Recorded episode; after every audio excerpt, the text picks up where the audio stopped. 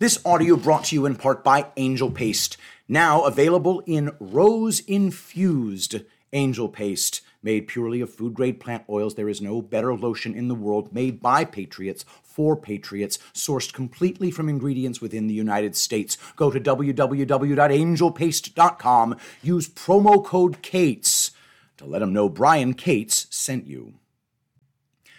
Neocon Nikki admits the awful truth. She's about to get her bony, warmongering ass epically kicked by Donald Trump in her sweet home state of South Carolina. By Brian Cates. Miguelifornia on Twitter. I don't need to win South Carolina. Nikki Haley.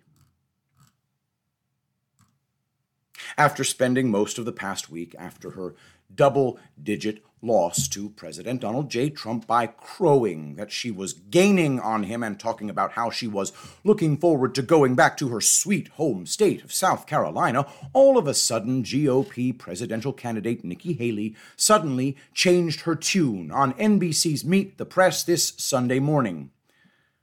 First, here's Haley right after her 11 point loss to Trump in last Tuesday's New Hampshire primary. Nikki Haley on Twitter I've got bad news for the political establishment. I'm not going anywhere except to my sweet South Carolina. We're not going to let them coronate Donald Trump when 48 states haven't voted. Hashtag bring it.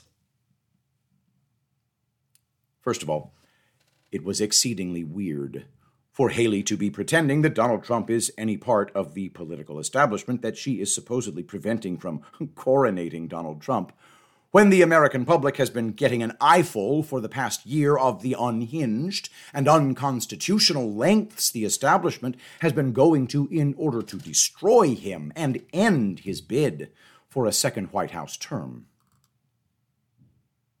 If it's not the political establishment that spied on Trump, undermined him with the Trump Russia collusion hoax, impeached him twice on false pretenses, engineered a fake riot on January 6th to create an insurrection narrative, raided his home to seize back supposedly still classified documents he wasn't allowed to legally possess, sicked a new special counsel on him to take him to two trials in Washington, D.C. and Palm Beach, Florida, on top of a whole host of fake charges in criminal and civil cases in New York and Georgia, then exactly who is it it's been so enthusiastically trying to scalp the Orange Man bad during all this absurd theater we've been forced to watch over the last seven years. Secondly, Haley went on to boast that she was now looking forward to continuing to carry the fight to Trump in her sweet home state of South Carolina. Not to be too hard on Haley, whom I have affectionately nicknamed Neocon Nikki, but I don't think there's going to be that much of a fight at all when it comes to who wins the primary in South Carolina. Trump's lead was so massive in that state that most top pollsters appear to have stopped investing any resources in polling there since early January. Now, since that last poll was done by Emerson on January 2nd and 3rd, it should be noted that DeSantis, 11 points, and Ramaswamy, 3.3 points, and Christie, 3.5 points, all dropped out of the race. That would mean a total of around 18 points are now up for grabs in the state. But since Trump was already polling over 50%, in most of the polls, even assuming all 18 points went to Haley, doubtful since Trump would likely be the second choice of some DeSantis Ramaswamy supporters. Adding all 18 points to Haley's 21 points still wouldn't get her into a competitive race with Trump. She would still trail Trump 52 to 39, a gap of 13 points. A more recent poll than that shown on Real Clear Politics, has Trump currently leading Haley by a whopping 27 points. This new poll has Trump versus Haley head to head and was taken since the other candidates bailed on the race. It found 11% of the respondents still undecided. Even assuming all 11% jumped to Haley, she would still trail Trump by double digits, 58 to 42, a gap of 16 points.